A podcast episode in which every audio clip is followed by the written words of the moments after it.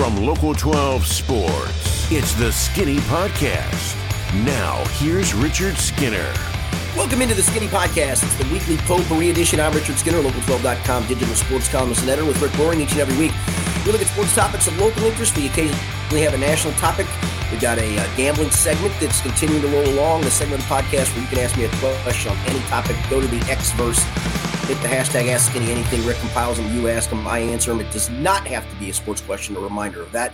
And as always, this podcast is presented in part by Blake, the attorney Maislin. Rick, we got a lot to get to. Bengals got back in the playoff hunt. Uh, Reds with a signing. We've got uh, a lot of college basketball to discuss. Uh, if we if we lived in Louisville at the moment, um, we'd have a disastrous college basketball to discuss, but we don't. So we've got uh, other issues to discuss uh, along the way, especially coming out of the crosstown shootout. So we got a lot to get to, and I'll let you get to it. Yeah, you pretty much nailed all our topics coming up right there. So we'll start with the Bengals. They win again 34 14 over the Colts. Jake Browning was great once again. He threw for 275 yards, two touchdowns, had one interception on 18 of 24 passing, also rushed for a touchdown. Chase Brown got 11 touches, eight carries, three receptions. He delivered with 105 all purpose yards and a TD. The Bengals are now seven and six, along with six other teams in the AFC. Skinny, how real are the Bengals' playoff chances right now?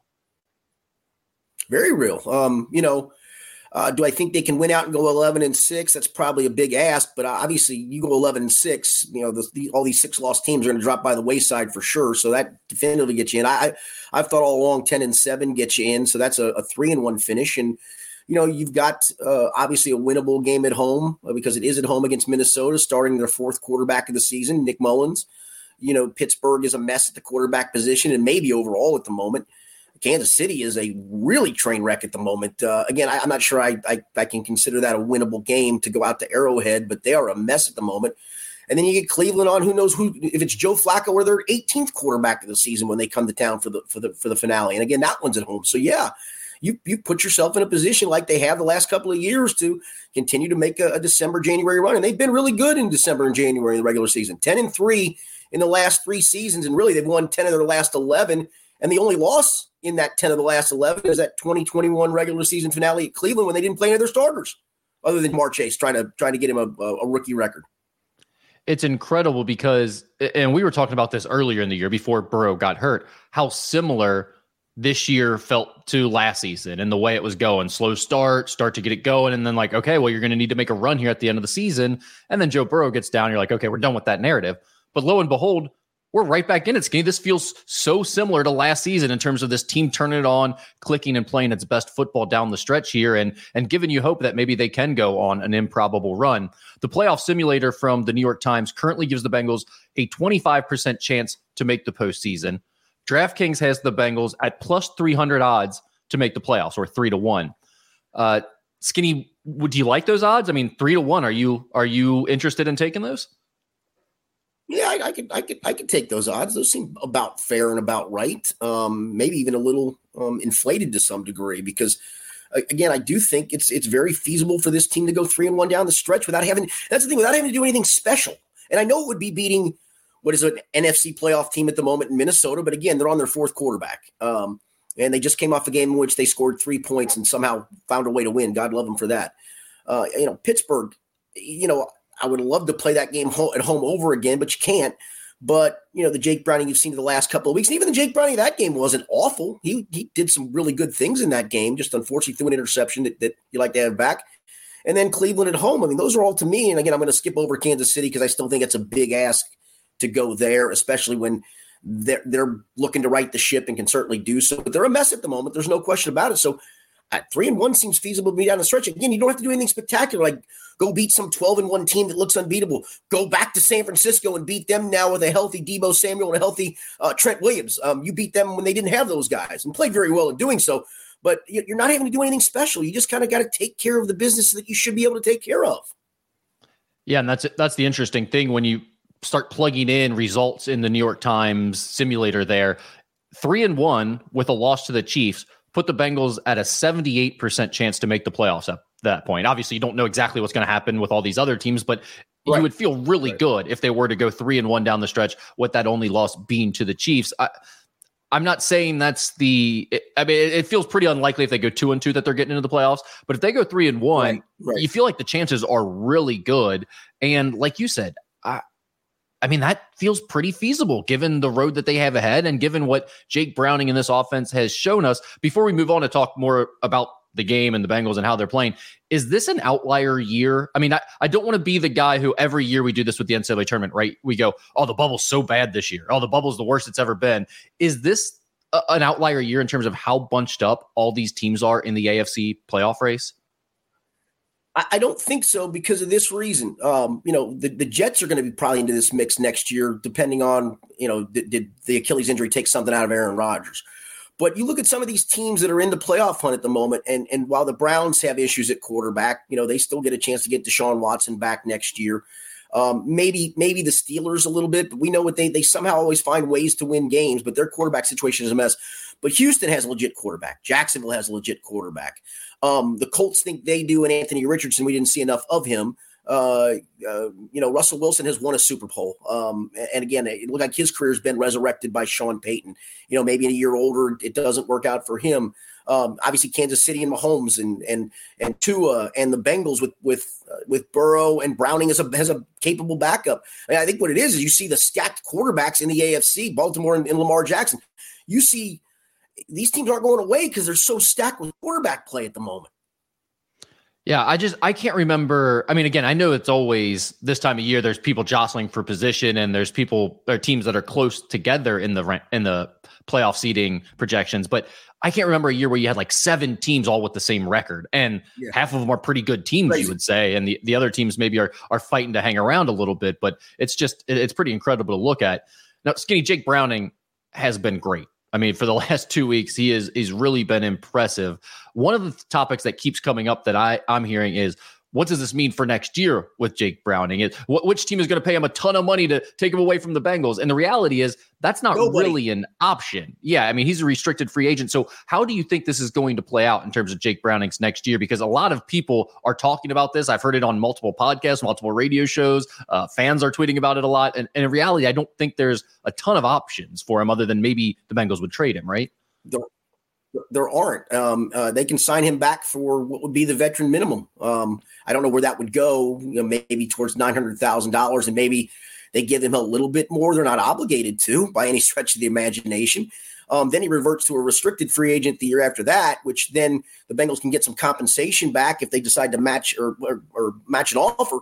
So you know, for them uh, they've got, unfortunately for Jake Browning, he's a little bit between a rock and a hard place. Now, they've done a nice job of taking care of him. Remember last year, they brought him up a couple of times to give him game checks. And um, one of those was the AFC championship game because they wanted him around and, and he looked elsewhere, but kind of felt, hey, that was nice. And I like it here. I'm in a system that, that I'm, I'm understanding and I don't want to go learn another system. And it's, it's paid off for him. But really, he's kind of stuck between a rock and a hard place. The good news would be is if this plays out to where they make the playoffs – you feel really good that you obviously have a very capable backup on your hands. I think that's all anybody's ever wanted, right? I mean, that was the whole why didn't they go out and spend money on a backup? Well, maybe they knew what they had all along. I don't know if they did. I, I will say, talking to Brian Callahan yesterday, um, I wish I had the quote in front of me, and I wish I could have said the way Brian did, and, and he didn't mean any disrespect by it, but he said, maybe it turns out this guy's a pretty good player. Because I don't think they even knew, to be quite frank there's no way anyone could have known he could do this. And it's just two games. Maybe right. the the scouting report will be out on him next. The teams will figure out what the Bengals have adjusted with him in there and and they'll take all of this away and, and we'll be talking next week about okay, this is what and, a backup quarterback looks like. The, yeah, and the Vikings defense presents its own challenges because they they blitz more than any team in the NFL and they drop eight into coverage more than any team in the NFL. So it's a very hard defense to kind of gauge and read pre-snap. You got to kind of do that on the fly post-snap. So we'll see how he handles that. So this will be a big challenge for him. I, I, don't expect big numbers, but I think it's a game where you know, we'll talk about that a little bit more, where you need to lean on the defense a little bit more, and they need to come through kind of like they did against the Colts. Yeah, I keep the word I keep seeing it used is confusing. They they have a tendency to confuse yeah. quarterbacks, and that's not what you want to hear with a guy who's light on experience and, and filling in for your starter. But Skinny, with in terms of his situation for next year, do you think that if you're the Bengals, is that what you're doing? Just no doubt, you're bringing this Absolutely. guy back and making him your backup. You're not looking to to potentially sign him and then trade him to get some value out of there after his great performance here to end the season. No, no, no. I, I think it's hard enough to find a capable backup. I mean, everybody was.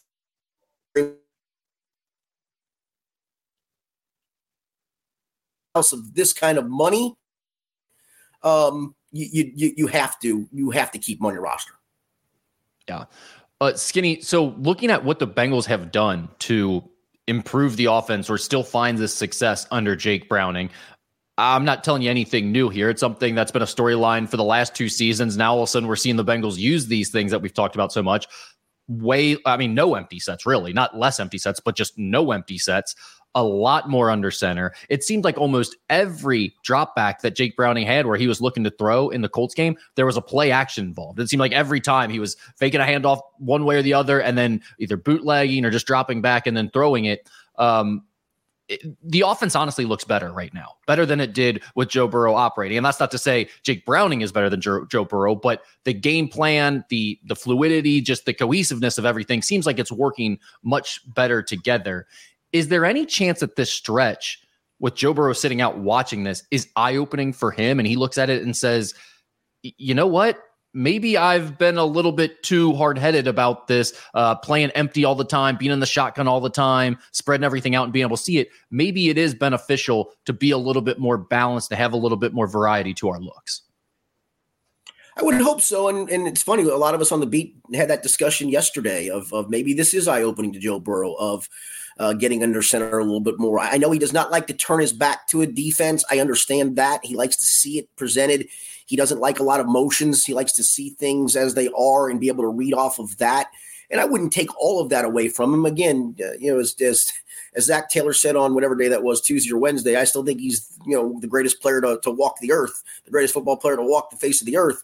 Um, and so they did tailor a lot of this for Joe Burrow, and understandably so, and have had good success with it. But I do think at times this year, some of it was calf related, some of it was they couldn't run the ball. Well, now the running game's gotten going a little bit more because they're under center. And offensive linemen have talked about what it's like to block under set with, with the quarterback under center, where you're firing out as opposed to catching in some of those RPOs. You don't know, you know, are you firing out or you're really just kind of catching a guy as opposed to, to knocking him off. So I, I think those changes have helped.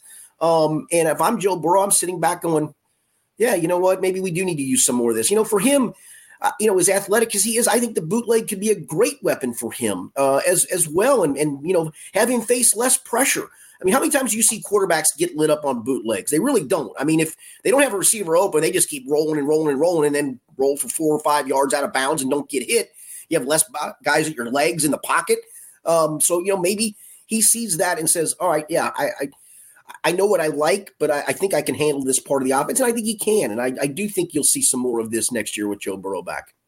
I don't want to get down a wormhole here on bootlegs, but I do think with Joe Burrow, we always talk about the best thing he does when he's at his absolute best is during a broken play where things have kind of broken down. It's a little bit of a scramble, and he's just making something out of nothing that's almost like what a bootleg is. You're like forcing a broken play on the defense, sort of, and and moving the pocket, everything. To me, that just seems like a no brainer for him. But uh, obviously, he and uh, Zac Taylor can figure that out. Um, Skinny, the one other question I had about all these changes is we've talked so much about the offensive line and their struggles, and you mentioned the running game has all of a sudden been better since they started going under center more, using more play action, being a, a little bit more varied. Is the offensive line been bad for the last season plus, or have they been playing in an impossible system? Think you've been playing in a really tough system where um, a you're dropping back 40 plus times a game and i don't care how good you think your offensive line is or how good it is they're going to give up a hit here and there and a sack here and there and some of the sacks you know they all go against them but sometimes the sacks are on the quarterback that he holds it too long and some of those joe's willing to take on a first and 10 um, you know, or rather a third and, and, eight, rather, he's willing to take a sack and, and take an extra second. That's okay. I listen, if if if you're going to wait an extra second and maybe make that completion for a first down a few more times and, and, and the carryover, the, the other result is a sack, that's fine. But, you know, that's where everybody, that's where the offensive line gets dinged for that. Well, it wasn't really them. He held the ball too long and understandably looking for a receiver. So, yeah, I, I, I do think it's been tough for them and what they've been asked to do, but I also think they've done a pretty good job overall. I think in the run game, again, uh, some teams they just don't run well out of the gun. I don't think this team did with this offensive line. I think you're seeing it with them under center more. All right, Skinny, let me ask the stupid fan thing that's going to drive you crazy here. You mean to tell me that the Bengals have had one of the fastest players in the NFL sitting on the bench all year, and I kept watching Joe Mixon try to turn the corner for one yard? All right, so here's the answer to that, and I understand it. L- listen, early in the year, um, he had not earned their trust yet, uh, and I get it. He's a rookie coming into the league. His head's still swimming from training camp. They were getting him ramped up to play in the San Francisco game. In fact, I think we all wrote about that was the week Chase Brown was going to finally get his chance. And lo and behold, in either the second practice of the week or third practice, he suffers a hamstring injury. Then he goes on IR for four weeks. let's not forget he's gone for four weeks comes back and practices. They they had some place for him in the Steelers game, but again, he'd only been back to practice for a week. Um, and so not quite ready to to get him in there. And the way that game played out, they couldn't get get to the plays they wanted for him. And I know that sounds silly, but they just didn't.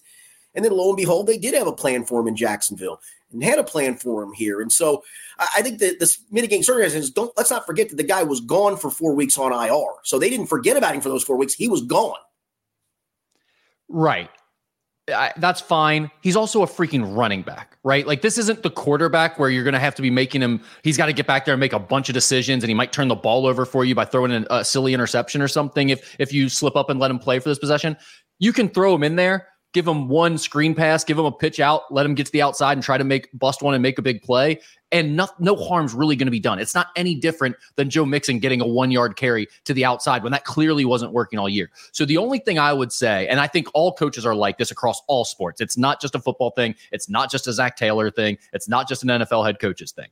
Coaches are way too precious with this stuff about trust and doesn't know the system and all that stuff. If you have a great athlete and a best athlete on the field that may be capable of making big plays, please use him occasionally. Like the fact that we haven't seen this guy at all this year is silly, skinny. Let's be honest. And they knew it. They knew it because they've been talking like it too. They're like, we knew he was fast. We didn't know he was that fast. It's like, what are you doing out here? Come, that guy, you see him run like that on an NFL field, you have to know that's a guy you got to put on the field occasionally and give him a chance or two. Again, I, I, am going to defer to again early in the year. Again, it is a matter of trust. Uh, you know, how do we know in practice he wasn't going the wrong way half the time? And you go wrong way one time trying to pass block for Joe Burrow and getting blown up, you kick yourself in the teeth if you're a coach. And so I think you, some of that. Like I said, they were getting him. They were getting him ramped up for Frisco. He was going to play in San Francisco without a doubt in my mind. And then he got hurt. Yeah, but then okay, but last week against the Jags, they said they couldn't get to plays for him and they had him in there. That makes absolutely no, no sense. When you had or the Steelers game, yeah, and they, they couldn't get to him. It, it's come on. I mean, you had plenty of carries for Joe Mixon in that game, plenty of opportunities to get Joe Mixon the ball in that game. So there's no difference between yeah. subbing in there. Yeah, you don't have to have him for pa- you don't have to have him in there for pass blocking downs to where he's going to get Joe Burrow blown up. You can give him the ball one time to see what happens and see if his well, athleticism can pop one to that point, though, Rick, and, and I, I, it, was, it was a great tendency breaker for them, in my opinion, that screen pass, because in the Jacksonville game, he was in for 11 snaps and ran it on nine of those 11 snaps. So the tendency would be this cat's in, he's getting the ball. And to their credit, they broke that tendency by play actioning to him, then getting him out in the flat for a screen pass. So, yeah, but to, to, to, to that point, again, if you have him in, you don't want to just have him in to run it. He's going to have to be in on some pass downs. And again, if you don't trust that kid whatsoever to pass block – I get it. I fully understand it.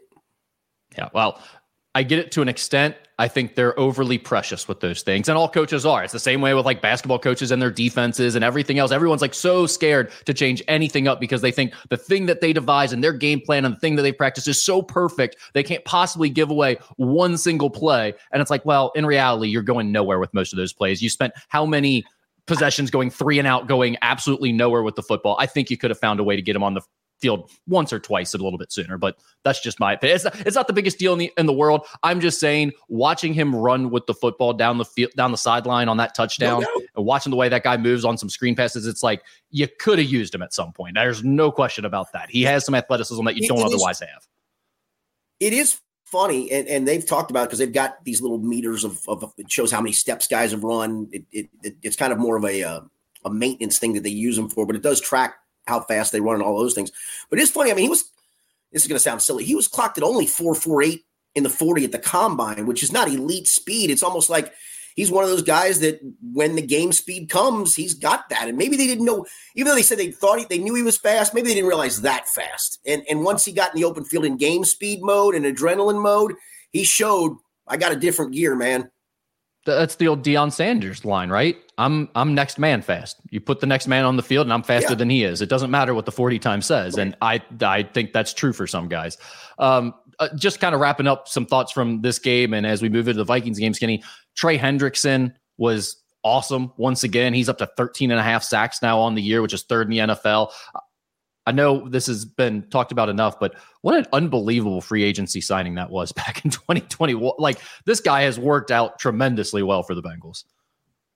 And the funny part to me is it's the consistency of performance. It's not piling up seven sacks like Khalil Mack did in a game, and, and then he has three games without something or a pressure.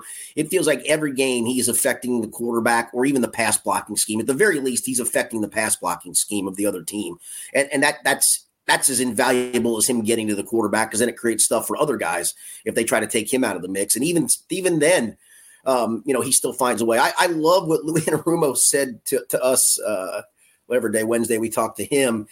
And uh, a question was asked about Trey's variety of moves, bull rush, speed, all those things to get there. And he said, Yeah, he goes, he goes, the very first play, I told him, you know, if they pass, I want you to, I want to see you bull rush. Cause he goes, I, he was asked, do you ever tell him not to do a certain move or, or to do a certain move? And he said, no. He said, but the other day he goes, I, I wanted to see how the tackle handled him. And, and I remember that first snap. He said that first snap, he took that kid and took him all the way back to the quarterback. And you think how strong you have to be to do that? I mean, you're talking about a left tackle in the NFL that you literally just took all the way back to the quarterback. And at that point, that poor kid's probably going, How am I going to block this today? And he really didn't that's just demoralizing. That's one of those like tone setting moments where it's like, oh, I have no chance. This guy just first play right. just drove me back five yards directly into my quarterback. I am screwed for the rest of the day. Yeah, I just in this city we have such a tendency to harp on and remember the big free agency signings and Reds, Bengals, whoever that don't work out and that were waste right. of money. And that's one where it's like yeah they spent a lot of money and there were some some questions at the time about was this a guy who was on a contract year who just played out of his mind and was going to fall off after the Bengals gave him a, a big contract? And it hasn't been that at all. He has just been absolutely awesome since day one when he got here.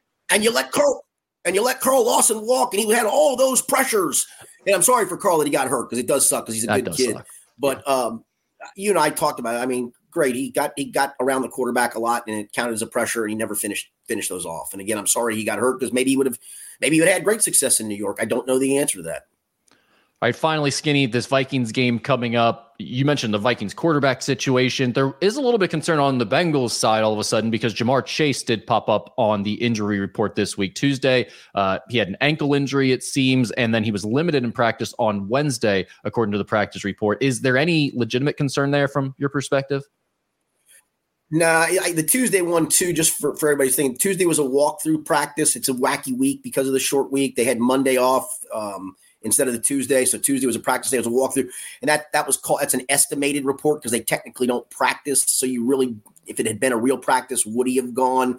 But they estimated he wouldn't have, and so that's why he was there. And then the limited thing I think was a good step forward. Um, today is a walkthrough. I would assume he'll be at again at worst limited. If not, I'd, I'd say he's full. I don't even know if he'll get a questionable designation on the injury report. It'll come out later today because, um, again, this is normally the Friday of the week, of the regular week. Um, so, yeah, while we take this podcast, I don't know the answer to that. I, he says he's going to play. I, I, believe him. I believe he'll play. And, and um, you know, I don't even think he'll be hampered, to be honest with you. Anything else uh, to hit on leading into the Vikings game? Obviously, we'll talk about the uh, the predictions for that game with the Bengals being a three point favorite in our betting segment. But do you have any other points to get to from this week? Yeah, yeah. The one thing to monitor here, and and I'm not going to get a chance to write it this week. It'll probably come after after this week, and maybe the kid has a great game. But but if if Brad Robbins struggles again punting the football on Saturday, I, I, could see them leaning another direction, or at least bringing somebody in to take a look at. And right or wrong, the punt god Matt Araiza has now been completely exonerated of all those charges that got him cut from the Bills when a woman claimed he was part of a gang rape. And again, he was just been cleared of all of that. So you know. Um, he's out there and available, and there's no question he was going to be the Bills punter as a rookie, and he's got obviously this crazy great leg. Um, you know, do they look in that direction perhaps? Also, uh, Drue Chrisman is making TikToks punting from Elder High School at the pit. So if you need him, he's in town. I did see that yesterday. he is in town.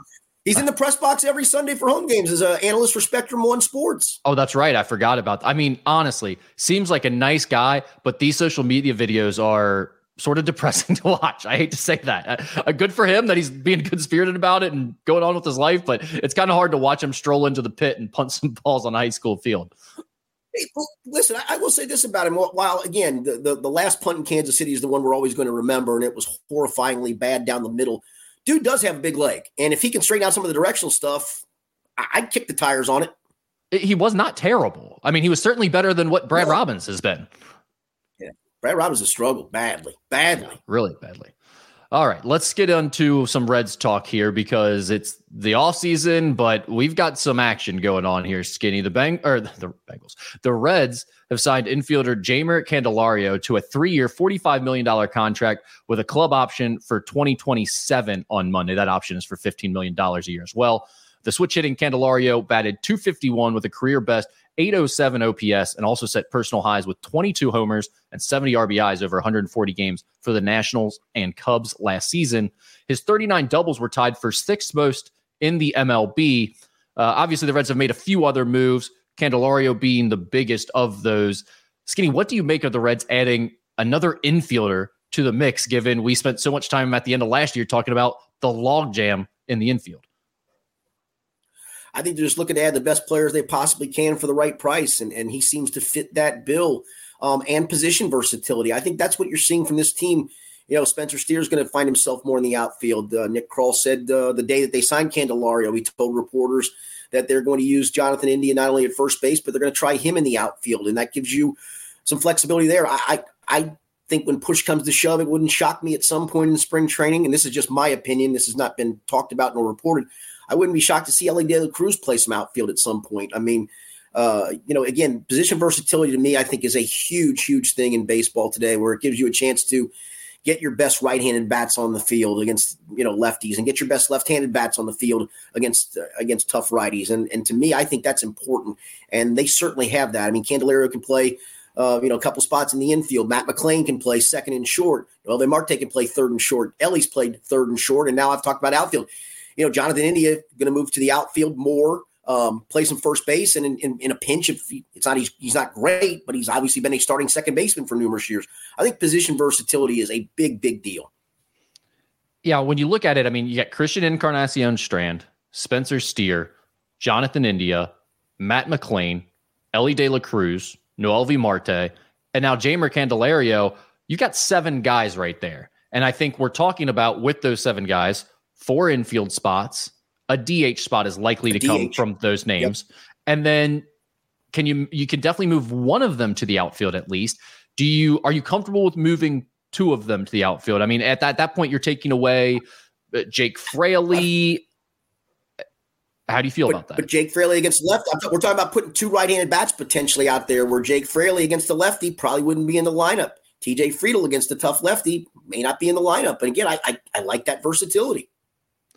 Yeah, I mean, Will Benson, Jake Fraley, TJ Friedl, all of those guys were pretty impressive last year. I would also say it would not be a huge shock to me if one of, if not multiple of those guys mm, had a backslide this year and wasn't quite as good as maybe they played last year. So I don't, I am not necessarily sold on any of those three guys just yet. So I'm fine with them potentially moving one of these talented infielders to the outfield. The other thing that people have talked a lot about, Skinny, is that potentially this is a precursor to another move. Maybe they're packaging India and a prospect, or potentially even one of these other guys that are maybe a little more highly thought of and have a little bit more value.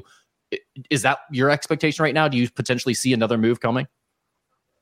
I think it's an option on the table, and it's giving you the uh, ability to to deal from a position of strength. Where if if you if the deal's right, you've got the depth to go ahead and make that deal. If the deal's not right, well, we've got a plan in place for what we're going to do with all these guys. So I think it gives you also the leverage to not have to jump into a deal, but make one from a position of strength. I think that's always important because we see so many moves and trades that are made out of sheer desperation. So it seems like you're all, all on board with this. It doesn't seem like you have any reservations really at all about adding Jeimer Candelario. No, I, I, I saw I saw a, a, tweet from from somebody this week that that said, and this person's in the media, but not in, in sports media per se, but said so they can spend this money on Candelario and they don't have money for Joey Votto. No, they didn't. He can't play anymore. I'm sorry for that. I, it sucks, but that's just life. Yeah, I guess that's the other thing is it really kind of slams the door shut on any possibility of Votto coming back, right? I mean, there is still that potential out right. there maybe, and now it seems like I mean, there's just no room at all for another infielder. Do you care about sentimentality? do you care about winning? I mean, maybe maybe you do. If you're if you care about the sentimentality, I know you want Votto back. If you care about winning, no offense, he doesn't help you win any longer. At all. I am completely on board with that. I, I agree totally. It, it's great. He's had a great career. Love it you know, I I understand some people retire his jersey. Right. I know some people wish there was more of a send off or whatever at the end of last year if they knew he was going to be leaving. But at the end of the day, put the best roster on the field because this is the time. You have the talent finally. You you should be in contention this year. Make sure this team is as good as possible. And if nothing else, the one thing this Jeimer Candelario deal signals to me, and I don't know how good he's going to be, how much of an upgrade he could be any over any of these other guys, but the one thing it says to me is if you're willing to spend 15 million to get another infielder just to essentially create some depth, you're all in. I mean, you you feel like you have a good team and you're real willing to spend some money on what you know is, in my opinion, not a game changing player, but is a nice depth piece that probably makes you better, makes you more versatile in terms of your lineup. I, like the signing. I'm not overwhelmed by it, but I do like what it signals to me from the Reds front office. Yeah, and, and lastly, again, from the logjam perspective and everybody losing their minds, it, it I hate to be this guy. It, it, always does seem to work itself out. I mean, none of these guys are going to play 162 games apiece. They're just not. It's just not life in, in, in sports any longer. So you do need to have that depth. And and to their credit, they've built that with guys. It's not just their a, a depth at a position. It's guys with multi positional depth, and I, I just think that's invaluable.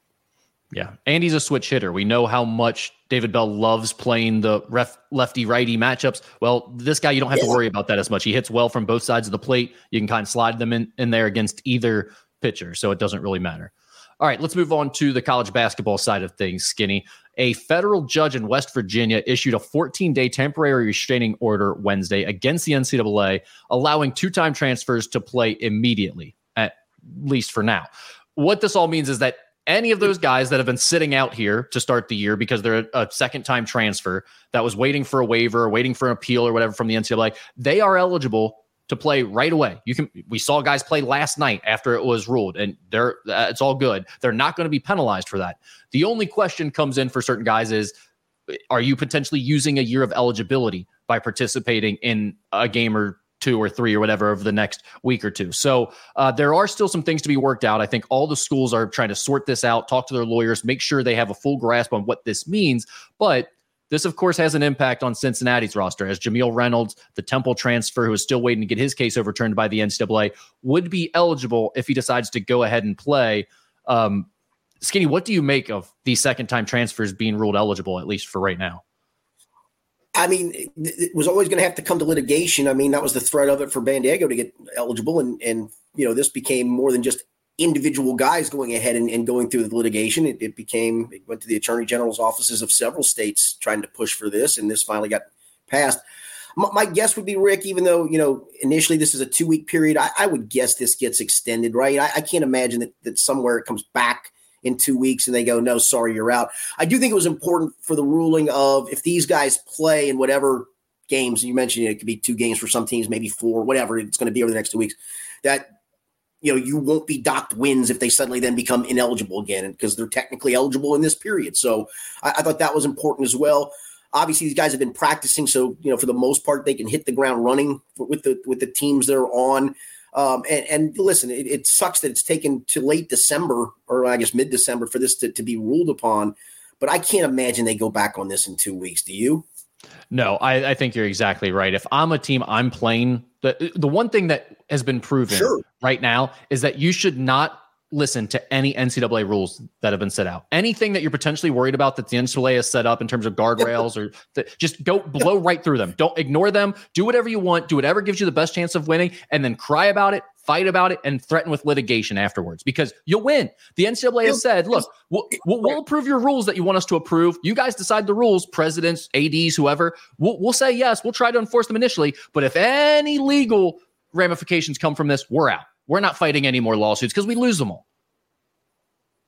Yeah, right. But and that's the thing, you know, I, I, think people always forget. People think the NCAA is a separate entity, and it really is. Its member schools make up the NCAA, and so you know, it, it, it's a lot of times funny that that uh, you know they're the ones that want these rules on the plate, and the first time it affects their team in a negative. Well, you know what? We're going to sue you. We're sorry. We're going to sue. And so, what is the point of the rules? What what really is the point of any of them? Is it disgusting by the coaches and the athletic programs who can't help themselves, who say, "Yeah, like we know this rule exists, but." Screw it, it doesn't apply to us. We're just going to do it and then complain about it after the fact, even though everyone agreed to putting these rules in place. Yeah, it's pretty sickening and, and despicable and tells you all you need to know about who these people are. But at the same time, there's millions of dollars on the line. I mean, if I'm a coach who's got the chance to make $5 million and I just have to be a little more savvy than you by understanding that the NCAA is going to fold if we threaten them with litigation, I don't think that's a bad move. Like credit Wes Miller for picking up two guys that are going to make his team better that he thought at some point he would be able to get approved by these means, and uh, it's worked out for him. So I think I, I think it's it sucks for college athletics and what it means going forward, but I don't blame the people who are doing it either. Yeah, and, and, and truth be told, I think for him it would be as long as he could get them up and going for you know a week or two before they get into Big Twelve play to at least ramp them up a little bit, and it looks like that's going to be the case. So if obviously Aziz has been around for a couple weeks now playing games, and, and Jamille Reynolds could conceivably hit the ground running on on Saturday against Dayton. Yeah, and it, I do think Jamille Reynolds could make a difference for this UC team. I also think it is funny that you know we went from Aziz Bandaogo is going to be the greatest big man in the country if he gets eligible for UC. That's the only missing piece to. Well, now actually the guy we were missing was Jamille Reynolds. Uh, wasn't the guy we actually needed because he's he he wasn't the missing link. Jamille Reynolds is the missing link. We needed the bigger, more physical big man. It's like, well, I, am not so sure that that's the case either. Let's uh, pump the brakes on that a little bit. But I do think he helps. I mean, giving them a more physical post presence and more of an offensive minded piece in the front court, I think is something that that they could definitely use. Yeah, I mean, Aziz has proven his worth as a rebounder, but he just doesn't have a lot of offensive game to him, and and you know that's fine. It gives you it gives you a body to rebound and block shots. And I thought that's what he was all along. I know I've gotten beaten up for for not thinking he was all this in a in a cup of coffee or whatever. Um, again, I don't think he's an, unserviceable piece. I just don't think he's a difference maker piece. I don't know if Jamille Reynolds is a difference maker piece, especially when you get Big Twelve play. Does he help their team? Yeah, sure, he helps their team. Yeah, exactly. And I, I think with Aziz, you've seen he has made a big impact on the glass, and he has changed them defensively. He's certainly better than having to play Ody Oguama. There is no question about that. No I mean, question. he has made their team better. It's just not the quite the impact I think on the offensive end that maybe some people thought he would have. So we'll see what and, Reynolds right. brings. And that's why I got how, how many elite big men have you as you see played so far? Uh, I would say None. zero. Yeah. Uh, Skinny, speaking of which, the crosstown shootout, Xavier won its fifth straight against the Bearcats, 84 79, the final score there on Saturday. The Bearcats haven't won at the Cintas Center since 2001. Now, you've been critical of both of these teams, and that's already been proven on the Xavier side of things. You've been proven correct. They lost at home to Delaware, they lost at home to Oakland, they lost three straight games at the Cintas Center, which almost never happens to Xavier. What was your takeaway from this game, especially from a UC side of things, seeing them lose to that Xavier team? Um, a Jizzle James was really good. That, that part was good, but but when push came to shove, who was going to get them a big basket? And we still don't know that as we sit here today. Of in a crunch time game, which they hadn't had any of those other than Howard, and that shouldn't have been a crunch time game.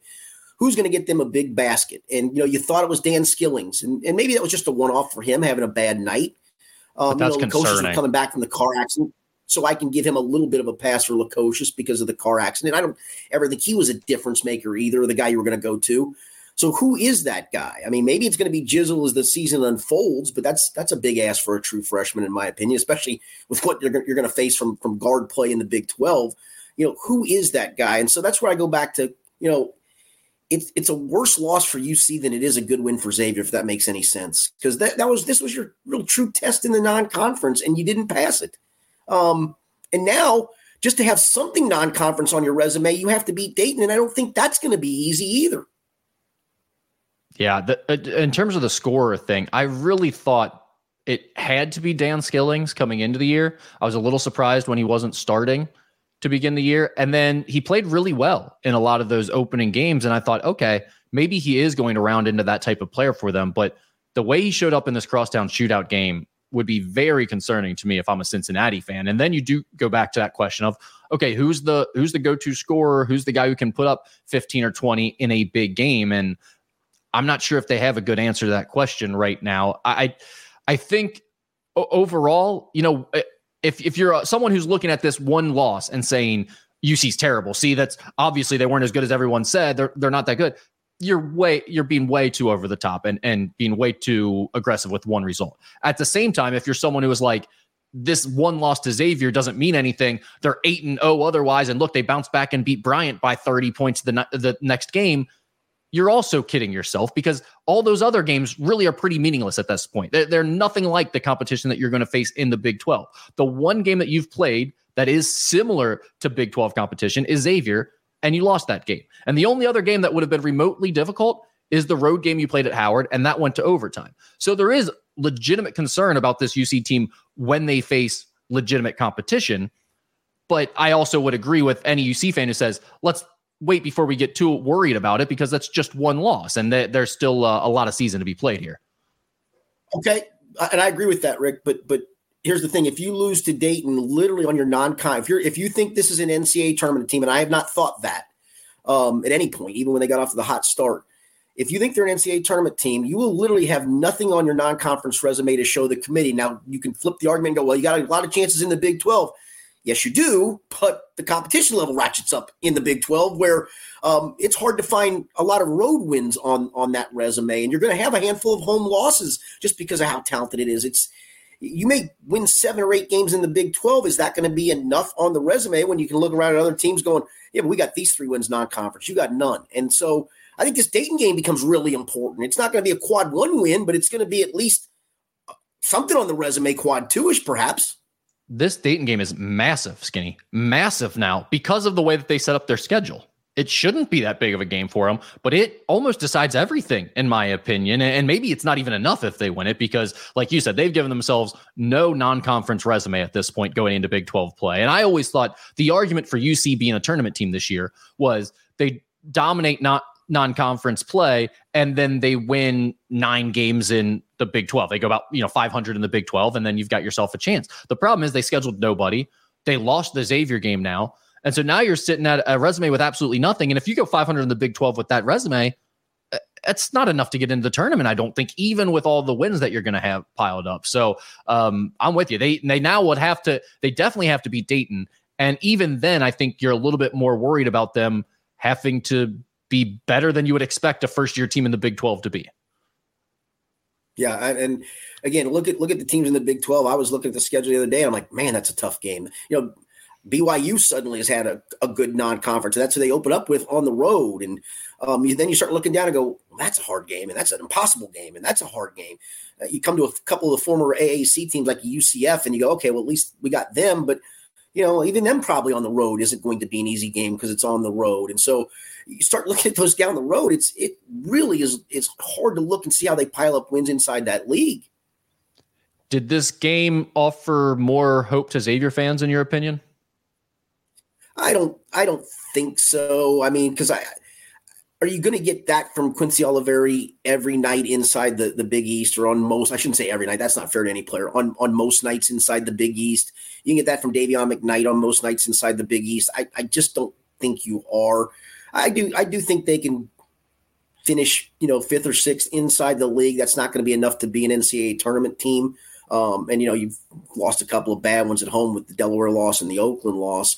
So yeah, again, I could you could you maybe find something? You know, could this team get hot in Big East play and maybe make a crazy run that we see teams make every year? And that maybe they're the team to do it just because you got guys who can get hot. But to ask these guys to do this every single night, I just think it's a big ask, and they still don't guard anybody very well.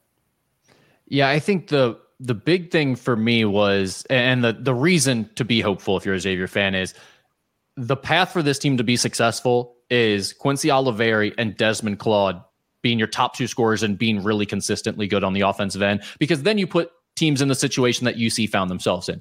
We've got one John Newman, one defensive stopper on the wing. Yep. We have to now choose who we're going to guard. They said, let's guard Desmond Claude most of the game with him, and Quincy Olivari torch CJ Frederick, right? So uh, at the end of the game, they tried to switch it and put put uh, Newman over onto Olivari. It was a little bit too late, I think, at that point. and then Claude was also more successful. So, um, you're right about them not getting 27 and six three pointers from Quincy Olivari every night. And Dayvion McKnight certainly is going to score 20 every night. I think that was strictly because of the way that UC defends and the fact that they right. they don't offer any help defense in the gaps. They just guard you one on one and let you drive them and, and, score in the mid range. And that's what Dayvion McKnight does. Um, but those two wings, Olivari and Claude, I think they are talented enough and good enough to carry this offense and be your go to guys to where they can put def- uh, defensive t- teams on the defensive end in a tough matchup situation where they don't have a great answer to guard both of them. And that's kind of where you really need to to beat most teams if you're Xavier, I think. Now, is that good enough to get you more than 10 wins in the Big East? Probably not. But I do think they can be competitive with those two guys if they continue to play at a high level. And and some of these younger guys will hopefully step up along the way to give them a little more support. But I would tend to agree with you that that game didn't tell me as much about Xavier as it did UC, I think. Yeah, no, exactly. All right, let's uh, move on to Kentucky, Skinny. They have a massive game coming up on Saturday against number nine North Carolina. Number 14 Kentucky against number nine North Carolina. This game is in Atlanta. It's uh, at 5:30 p.m. UK, of course, lost to Kansas 89-84 on a neutral floor. They blew out Miami 95-73 at Rupp Arena the last week of November. Those are kind of the the two big games that they've played this year. They have the glaring loss at home to UNC Wilmington a few weeks ago, 80 to 73. North Carolina's lost to Villanova in overtime on a neutral floor. They lost to UConn last Tuesday, 87 76. And now they have an 11 day layoff leading up to this game. What are you expecting from this Kentucky team at this point? It's a good question. Um, you know, seeing Aaron Bradshaw scratch the surface against Penn was big with the double double. Um, and some of that is, again, Penn not exactly have the, the most dynamic uh, front court. They had Mr. Mustache playing center who, um, you know, he, he was kind of all the size that they really had. So, but it was a good game to see Aaron Bradshaw kind of get into the mix of things. You know, getting DJ Wagner back from injury, I thought was big for them too, because now it does give them more depth. But I still, I, I'm staying on the train of they're going to score against just about anybody. Can they get stops against quality teams, or even again those teams like a Wilmington that, you know, if you let them hang around games because you don't get enough stops, though it's going to happen in the SEC. They're going to beat a couple of teams that maybe on their home floor should be better, but they're going to be able to score and they're going to probably lose a game where they get outscored 84-80 by somebody that you're like, how did they score 84? They I just don't know if they can get enough stops. Now maybe Bradshaw changes that. I know there's some rumors of a, a uh, coming back soon to add another seven foot rim protector off the bench, and maybe those guys are the difference defensively. Maybe they do change the, the dynamic of it. But I, you know, I've only seen a, a game or so from Bradshaw to this point to see it. I need to see it against a quality opponent like Carolina to, to believe it. I mean, it feels like this game's two teams that are pretty similar. They they can score, they just have a hard time getting stops. Yeah. And with Bradshaw, I mean, he did block three shots in this last game. He has four blocks now in the two games that yep. he has played. I think he makes a difference on the defensive end, certainly. And Onyenso definitely will. That's kind of his calling card is his mobility and, and length and athleticism. Are you worried? Because we heard it from Cal after this game He's got to start finding a way to play the two bigs together, Bradshaw and Mitchell. He said, We got to get them in there and figure out how to use them together. Are you worried about this bogging down the offense now? Because it's been so good to start the season here. And it's been be- a lot of people believe that's because they've spread things out, played a lot more perimeter oriented, shot more threes. Uh, is that a concern now with him talking about playing two bigs together? I don't because I think Bradshaw can play on the perimeter just fine. It feels like he posted, and again, I, I watched it when I was doing some work at the time, so I had the game on in the background on Saturday, so I didn't watch it completely intently like a coach. Um, but it felt like he posted Mitchell more than he posted Bradshaw. Um, and, and, again, maybe that is maybe he is more of the post guy. I, I, you know I don't know, but I yeah Bradshaw I think has enough perimeter skills that he can fit in just fine. I thought he fit in really well in this game at least. Yeah, he's one for two from beyond the arc, so he he can shoot the three a little bit. Already showed that off. Was really efficient on the offensive end. Didn't have to take a lot of tough shots given the the resistance he was meeting around the basket, obviously. But it was a great showing for Aaron Bradshaw's first game. He certainly looks like a difference maker. But I am interested to see how it all fits together and what changes are made on the offensive end. Um, Skinny, any any predictions? Because we're not going to do this at our betting segment. Any predictions on how this game goes against North Carolina? Do you think? Kentucky gets another big win here? I do. I think it'll be kind of like the Kansas game where, um, and, and, maybe even kind of like the Penn game a little bit. I mean, Kentucky scores in bunches, and then you saw Penn all of a sudden make a big run and, and uh, make a bunch of shots. And I think you're going to see that. I think you're going to see a bunch of runs both ways. But yeah, I, I, think Kentucky, with all hands on deck, and again, it might be on Onyenso may play, may not. But I, I, consider they're as close to all hands on deck as possible, especially with what they've got, you know, talent wise, getting Wagner back healthy and, and now Bradshaw. Um, they have a lot of talent, and I think talent will, will be the, the deciding factor here by a handful of points. All right, Skinny, let me wrap up the college basketball segment with some NKU Norse talk. Did you see the ending of their game on Saturday night when they lost at home to Akron 77 76? I did not. I read about it, however. I mean to tell you, one of the most incredible endings to a game you'll ever see. This kid, Enrique Freeman for Akron, just made an unbelievably athletic play to run full, and this is a forward, a six seven forward, by the way, to run the length of the floor, going full speed, catch a pass below his knees without breaking stride near the top of the key, take one dribble, and then just jump from the middle of the lane and dunk over the top of two NKU defenders. Uh, just a great college basketball game. NKU was trailing nearly the whole game, nearly pulled it out at the end, then lost on that play. Um, but you know, right now they're they're sitting at five and five. They've played a very difficult schedule. They wrap up their non-conference schedule like this, Skinny. They have the University of the Cumberlands, which is an NAIA school tonight at home, which will be a nothing game. But then they go to Eastern Kentucky and to St. Mary's to wrap up their non-conference slate. Uh, it's not going to be easy. We could very well be looking at NKU with a losing record heading into Horizon League play, and yet they will be one of the favorites to win the Horizon League. I mean, legitimately, they look like one of the top two or three teams in the league. I think right now. Yeah, and since you do games, I'll, I'll, flip the. I always flip the script on you because you're the one that should be answering the questions about NKU. But um, yeah, you know, they to your point, you know, they're going to be Cumberlands that get some six and five if they lose to NK EKU, and that's a 50-50 game to me, to be honest with you. But they yeah. they probably do because, and then go to St. Mary's, they're going to lose that game, and likely to be six and seven. Um, but two and zero oh inside the Horizon League is the important number because that's it's a one bid league. That's all that matters. Get yourself the best seed possible and go from there. I guess my question for you is they they've they've played pretty well in the non-conference. The results have sucked a little bit. I mean, Illinois State they had a it was a miracle shot to, to try to tie it and force the overtime by Jeremiah Israel, and then obviously this game they lose on the late dunk. You know, played Washington pretty tough. I mean, they've they've played some good games um, so far. This this non-conference is, that, is that encouraging to you the way they've played in these games, especially knowing the differential in talent even between a MAC team and a mid tier to lower tier Horizon League team. It, it, really is because Akron is a top 100 team in the country right now, according to KenPom. They're 99th, and they are picked to win the MAC this year.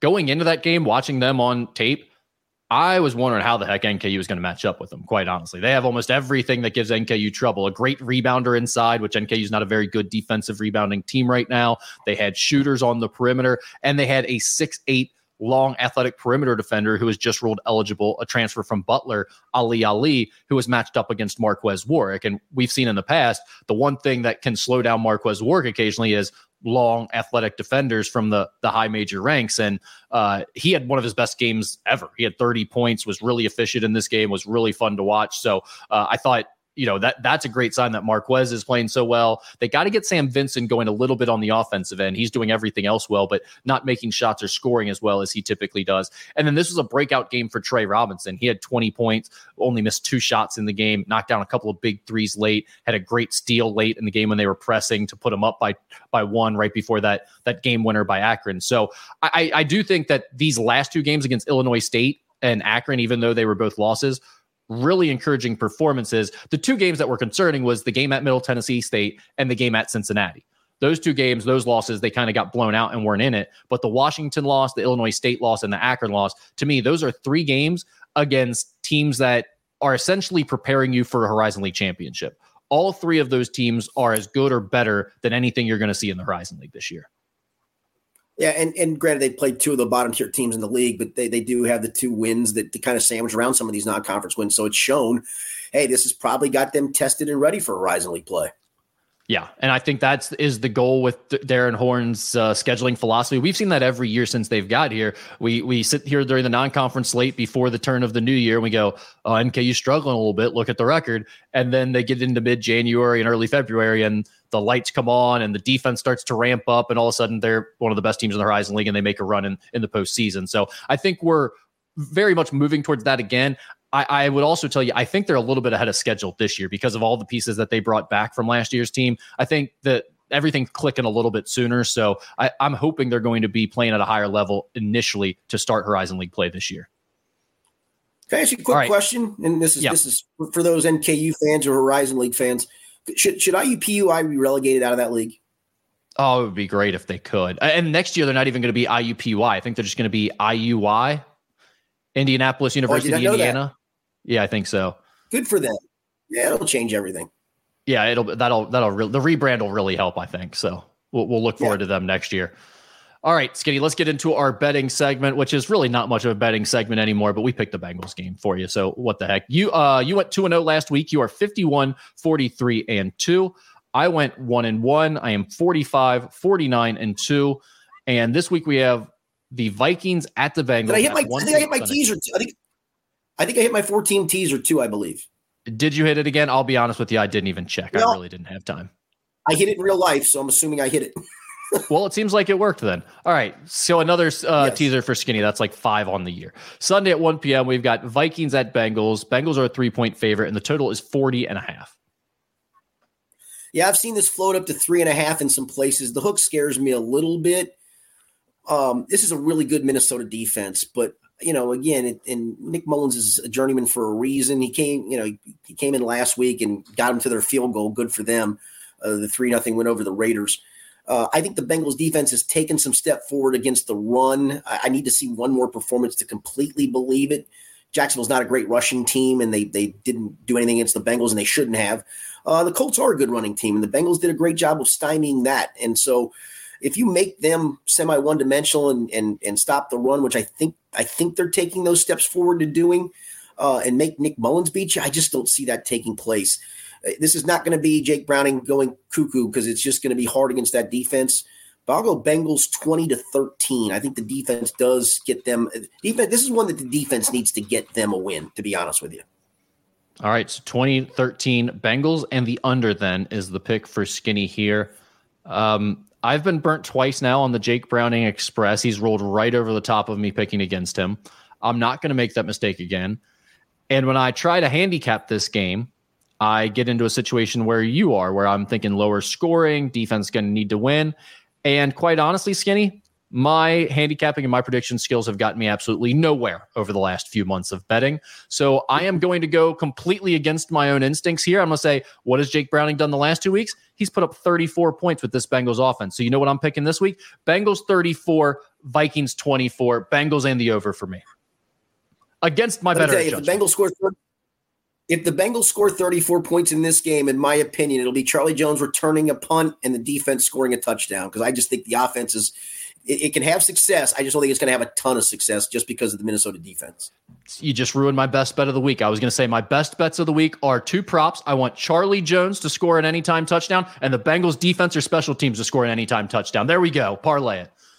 There you there you go. what do you got I got my 14 teaser of the week again for you, Rick. All right. I'm going to take a. It's this. This will be a six and a half pointer, um, just because I got to change one of the lines. Miami uh, take them down from eight and a half to two at home against the Jets. A good bounce back spot for them after the loss to Tennessee. New Orleans at home down to a pick 'em against the Giants. The Tommy DeVito story is a cute one, but I don't think Tommy DeVito is going on the road and, against that New Orleans defense and winning. Um, I'm going to take um, the Rams down to a pick 'em at home against Washington and I'm going to take Green Bay up to three point underdog, getting three points at home against Tampa Bay. There we go. All right. So just to recap that six and a half point teaser, we've got Miami minus two and a half, Saints pick 'em, Rams pick 'em, Green Bay Packers plus three. All right. So those are our best bets for the week. And we've got some Ask Any Anything questions to get to. Uh, shout out to you guys because I mentioned that we hadn't been getting as many questions. We had an abbreviated segment on the last few shows, and I didn't even have to ask for them this week. You guys sent them in without me even sending out a prompt. So I appreciate that. We'll start with the uh, the question going around the NBA ranks right now. What should the NBA do with Draymond Green after his latest outburst where he essentially punched another player on the court? I think he's suspended for the rest of the season, in my opinion. I, I, I will say this: Golden State is a flaming hot mess. We don't talk a lot of NBA on here. I don't follow it super intently. I am in an NBA fantasy league. They are a super hot mess. I don't think it's because of Draymond. I mean, that team's just kind of gotten old, and um, it is what it is. Klay Thompson doesn't play to the level he used to play. Steph still does. Um, but at, at, this point, if you're them, uh, the, the Draymond Green stuff is just ongoing. Enough's enough. I know he adds toughness and all those things and does all the little things, but now it's gotten to the point of absurdity. And if I'm the NBA, I take the action and go, "You're done for the year, dude. Enough's enough. Until you feel like you can clean up your act, we're done with you. And if you think you want to come back next year and first time you do something stupid, you're gone again. We've had enough of this."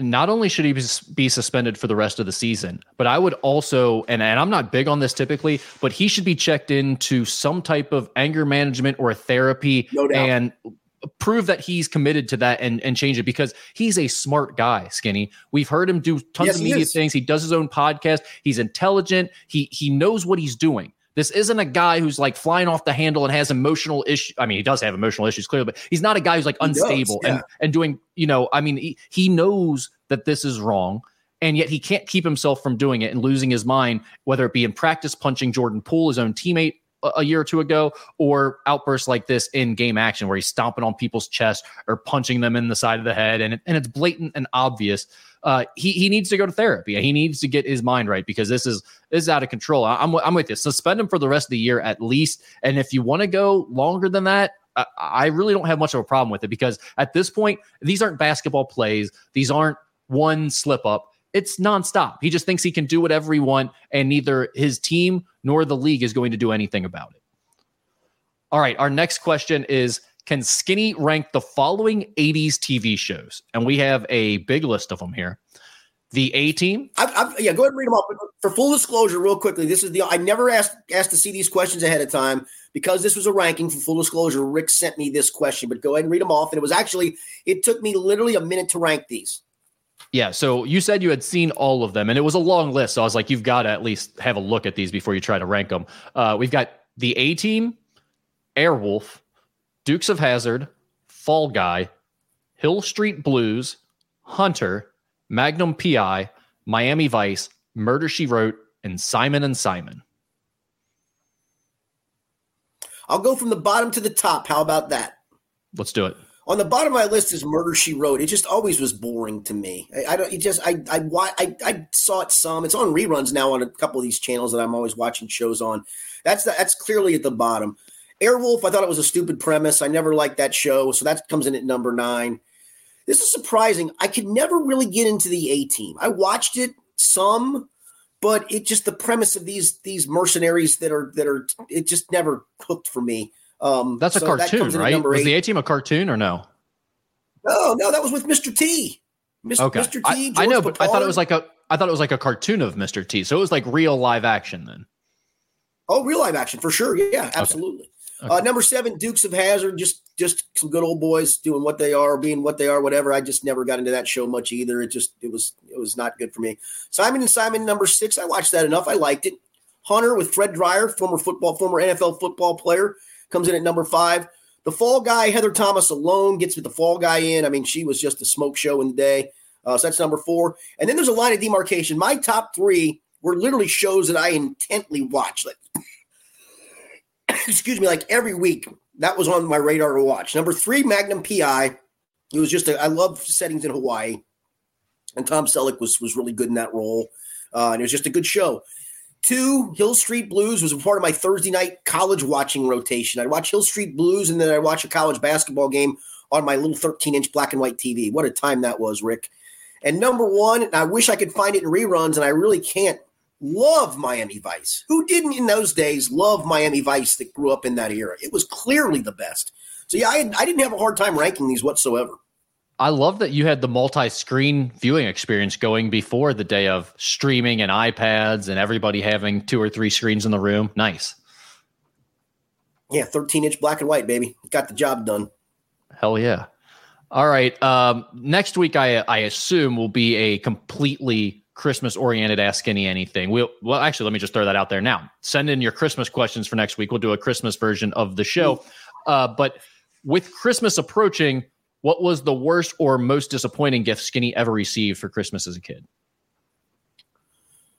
Wow. Oh, so th- there is a clear one for me, and I hate to do it. My late aunt, um, um, she always tried to get eclectic gifts. And this was either, it's either when I was in high school or co- early college. I was, I guess I was of drinking age in theory. At the time, the drinking age in Ohio was 18, where you could go buy three, two beer. And uh, trust me, we still were able to buy beer over here in Northern Kentucky in our juvenile delinquent days of ages 16 and 17. But she got me beer flavored toothpaste for Christmas one year. Ugh. And let me just tell you how disgusting that was. Not Just nasty. Beer flavored yes. toothpaste it, is disgusting.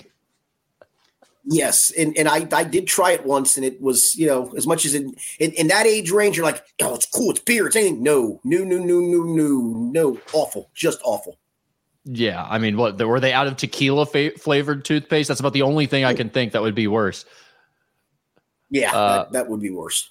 All right, Skinny. This was uh, from a TikTok I was set, and, and they said they wanted your opinion of it. I'm not going to play the video because it's it's just guys talking. But the question of it was: Would you rather have 100K wired to your bank account right now, no questions asked. You just say yes, or flip a coin to win $10 million.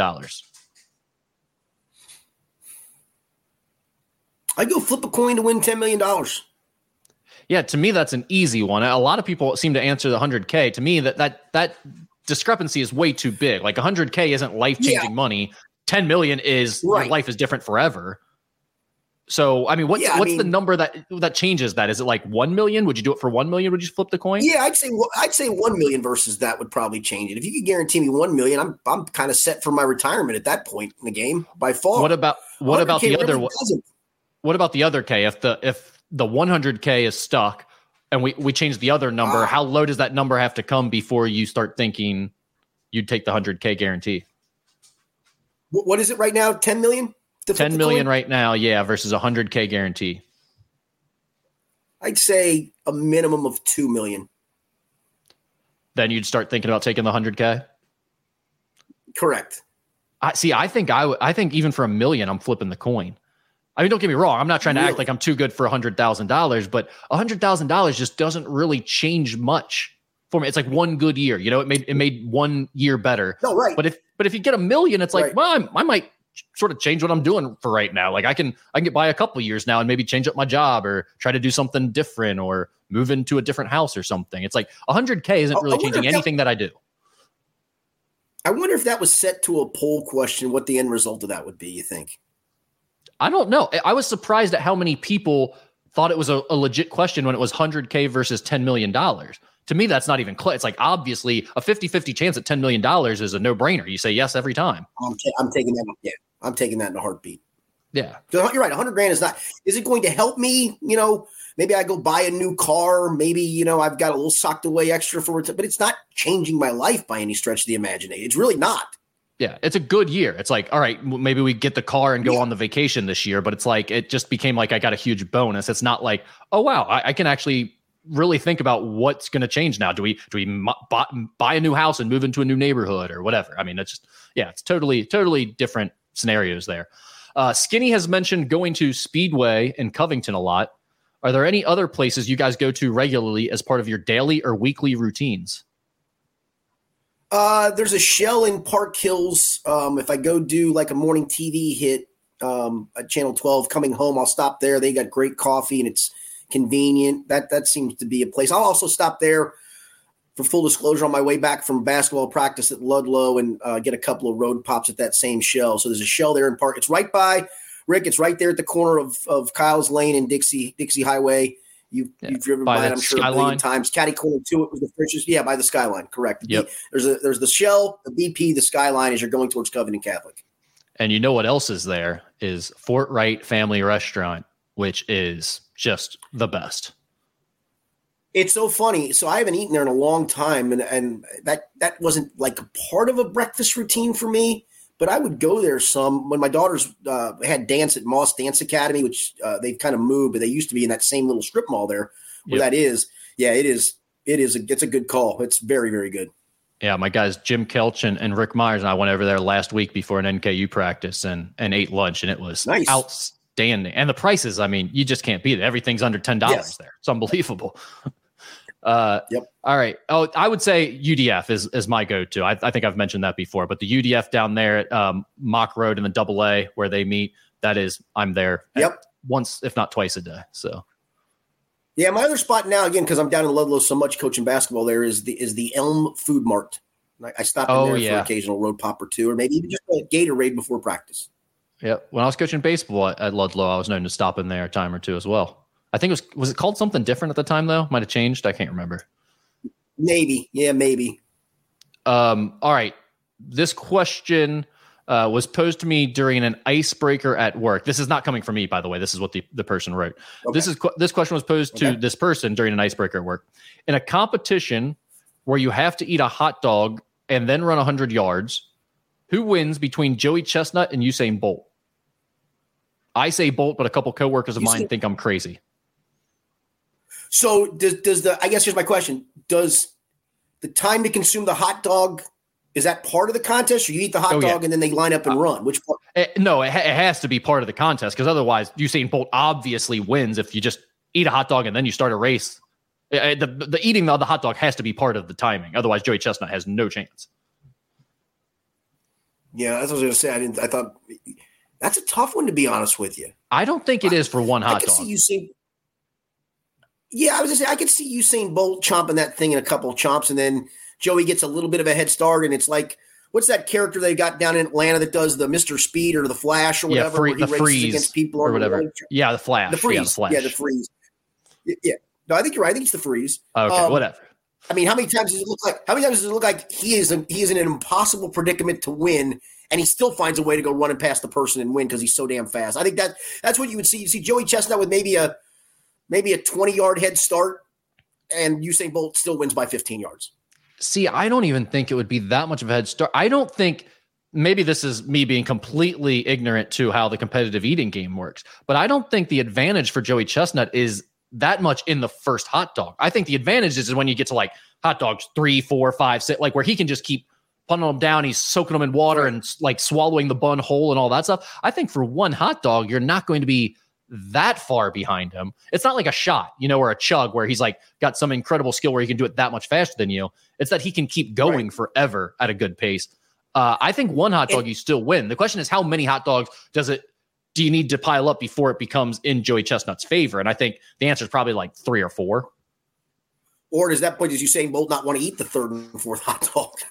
Right. And that's where that's what I'm talking about. Like once you get to a certain number of Yeah. hot dogs, it's like you've seen Bolt just isn't used to consuming that much sodium and fat, probably. So although I don't know, some of these crazy in shape dudes eat wild things. Like uh Oh, there's a there's a kid a kid from Australia that's on NKU's team and he has like almost no body fat. He's a, he's a freshman. I just did an interview with him the other day and, and we, he said, I asked what the biggest difference was between Australia and being here in America. And he says, all the food options that you guys have here. And I said, well, okay, well, what's your favorite spot? And he says, Raising Cane's. Uh, what's your go-to order at Raising Cane's? And he says, well, I do my own thing. I get 12 chicken tenders. 12 chicken tenders. For and the kid has like no body fat. Yeah, for one meal. I'm, I was like, I don't even know how that's possible. Yeah, Yeah, I usually get a Caniac combo when I get two down and try to save a third and fourth maybe for lunch the next day. Yeah, I'm I'm with you. I mean, there's no chance I could eat more than five or six of those things, uh, even if I was really pushing it. So, uh, d- insane insane things can happen when people are, are really in shape. The follow up question this person says is, who wins the same competition between you and Skinny?